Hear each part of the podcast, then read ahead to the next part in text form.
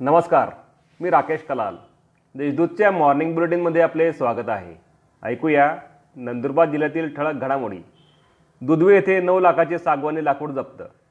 नवापूर तालुक्यातील दुधवे येथे वन विभागाने छापा टाकून सुमारे नऊ लाख रुपयांचे अवैध लाकूड जप्त केले. या प्रकरणी चव्हाणविरुद्ध वन गुन्हे दाखल करण्यात आले आहेत. बँक कर्मचारी संघटनेतर्फे निदर्शने. राष्ट्रीयकृत बँकांच्या कर्मचाऱ्यांनी खाजगीकरणाच्या विरोधात दोन दिवसीय संप पुकारला आहे नंदुरबारातील भारतीय स्टेट बँकेच्या आवारात कर्मचारी संघटनातर्फे नि- निदर्शने करण्यात येऊन घोषणाबाजी करण्यात आली. दरम्यान संपामुळे आर्थिक व्यवहारांवर परिणाम झाला असून कोट्यवधींची उलाढाल ठप्प झाली आहे. खासदार गावित यांनी घेतला विविध योजनांचा आढावा. नंदुरबारतील खासदार डॉक्टर हिना गावित यांच्या अध्यक्षतेखाली जिल्हाधिकारी कार्यालयात झालेल्या सहा जिल्हा विकास समन्वय व सनियंत्रण समितीच्या बैठकीत केंद्र पुरस्कृत विविध योजनांचा आढावा त्यांनी घेतला.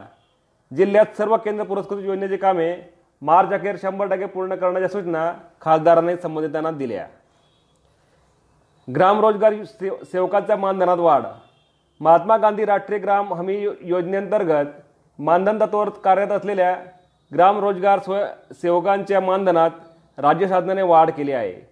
रोजगार सेवकांना आता प्रचलित पद्धतीनुसार एकूण कामानुसार सहा टक्क्यांपर्यंत वाढ केली जाणार आहे.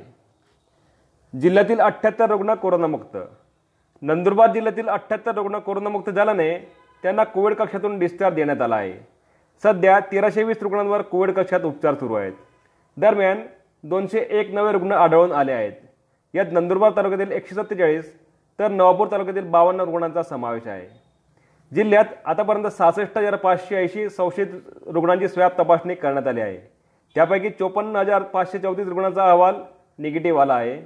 दहा हजार आठशे अठ्ठेचाळीस रुग्ण कोरोनाबाधित आढळून आले आहेत. नऊ हजार चारशे तेहतीस रुग्ण कोरोनामुक्त झाले आहेत. दोनशे छत्तीस रुग्णांचा मृत्यू झाला असून सध्या एक हजार तीनशे वीस रुग्णांवर कोविड कक्षात उपचार सुरू आहेत. या होत्या आजच्या ठळक घडामोडी.